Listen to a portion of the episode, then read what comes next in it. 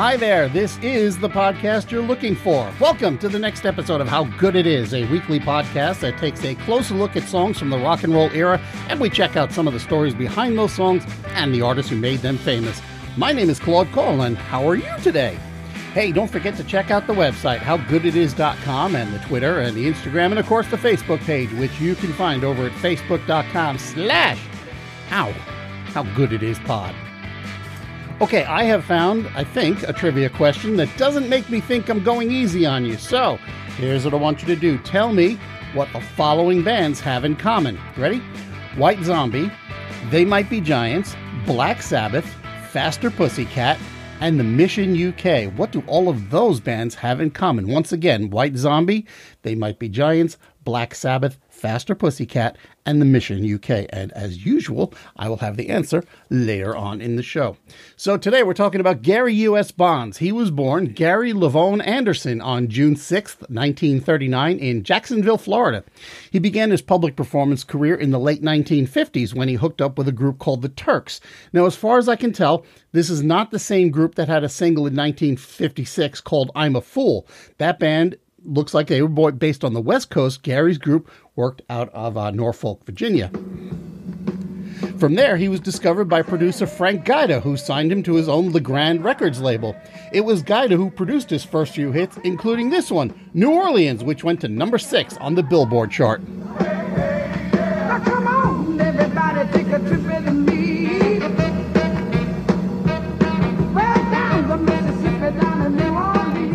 And it was also Frank Guida who gave him the name U.S. Bonds.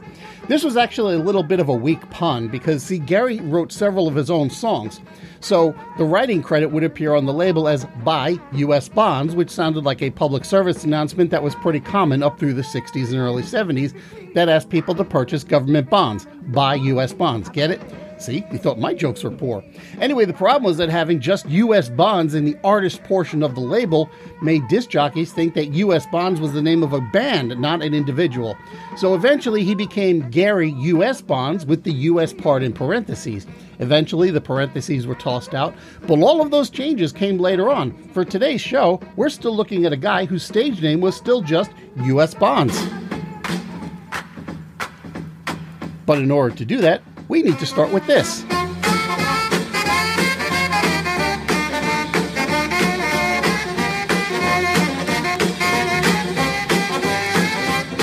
And this is called A Night with Daddy G, a record by the Church Street Five, which was released in 1960. The Church Street Five was composed of Gene Barge playing saxophone, Nabs Shields on the drums, Junior Fairley playing bass, Willie Burnell on the piano, and Leonard Barks on the trombone. It's largely an instrumental piece. You'll hear some voices doing things like oh yeahs and such that are all pretty deep in the mix. Now, the label on the 45 for this record lists the composers as Barge, Guida, Royster, just like that, last names only. But when you look at the composer credit for Quarter to Three, you'll see the name Anderson added in since that's Gary's U.S. Bond's original last name, and since he adapted A Night with Daddy G to add lyrics, there you go. It's kind of what happened with the Buckinghams and Mercy, Mercy, Mercy. When that song was an instrumental, there was a single writing credit to Joseph Zawinul. When the Buckinghams got a hold of it, lyrics were added and the songwriting writing credit was amended. But wait a minute, you say, wasn't one of the writers of the original Night with Daddy G named Guida? You've got a good ear. Yes, indeed. One of the writers was Frank Guida, his producer. And while I'm at it, Joe Royster, who's also credited, was Guida's songwriting partner, and he was also the engineer.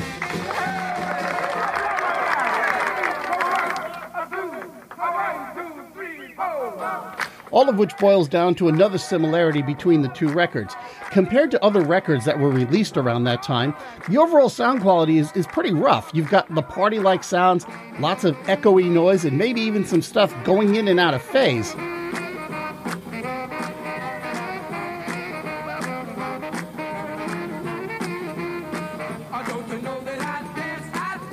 So while some ordinarily reliable sources have suggested that that fuzzy, distorted audio was the result of an accidental recording, that is, the band was just jamming or something and the tape just happened to be rolling without anyone knowing about it, nope, that's not the case. The fact is, the record sounds exactly the way Guida wanted it to sound. And the fact that A Night with Daddy G has pretty much the same sound, well, that underlines it a lot. As a further illustration of this, let me point you to this track.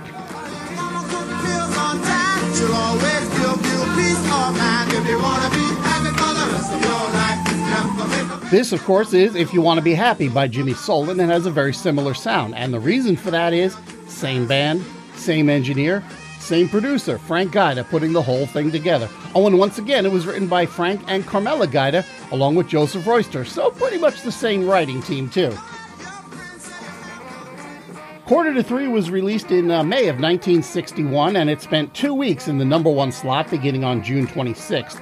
Over in the UK, it made it to number seven on September 2nd that year. Fellow rock and roller Dion DiMucci has said that Quarter to Three helped inspire him and Ernie Maresca to write Run Around Sue. And now that I think about it, I can hear the influence there. On the other hand, as we know, there's a darker side to being inspired. The following year, Bonds sued Chubby Checker, claiming that Checker stole Quarter to Three for his song called Dancing Party. Now, the case was settled out of court, but give Dancing Party a quick listen, and I think you'll know which way that case broke. Listen especially to that saxophone.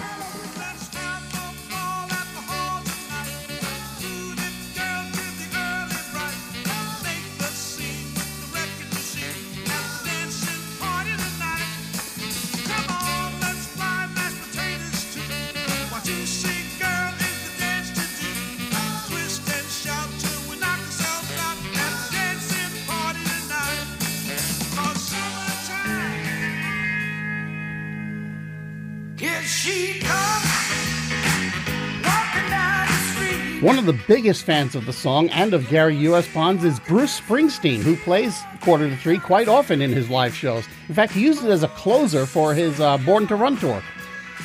And in fact, Springsteen is such a fan of Gary U.S. Bonds that he wrote band Bond's last hit, 1981's This Little Girl, which also has the backing of the E Street Band on it.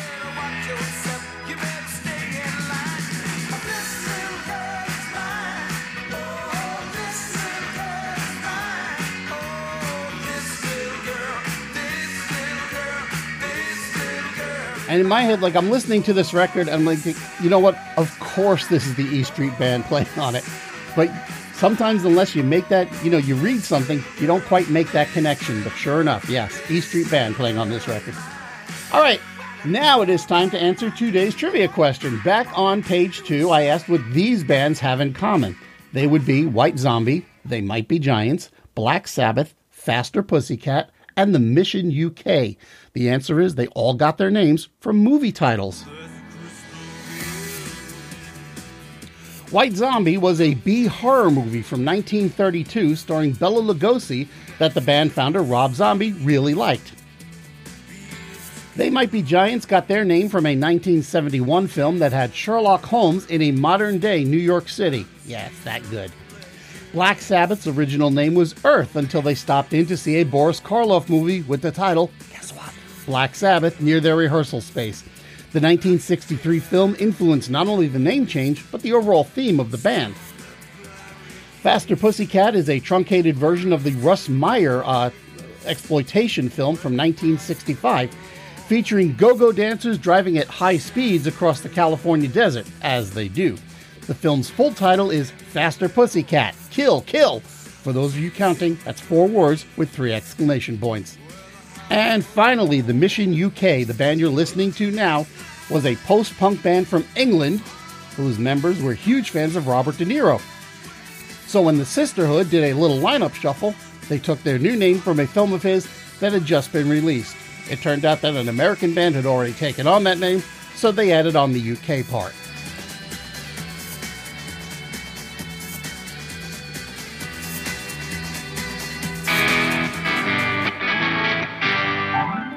And that's a full lid on another edition of How Good It Is. If you're enjoying the show, please take the time to share it with someone and maybe even leave a rating somewhere. If you want to get in touch with the show, oh, I've got a new email address. You can, well, you can use either one. You can email me at howgoodpodcast at gmail.com or you can send an email to Claude at howgooditis.com. Or you can follow the show on Twitter or Instagram at How Good It Is Pod, and you can also visit, like, and follow the show's Facebook page at facebook.com slash how good it is pod. Or you can check out the show's website, howgooditis.com, where you might find a few extra bits. Thanks, as usual, to Podcast Republic for featuring the show. And next time around, we're going to find out how good it is when you're watching some scenes from an Italian restaurant. Thanks for listening. I will talk to you next time.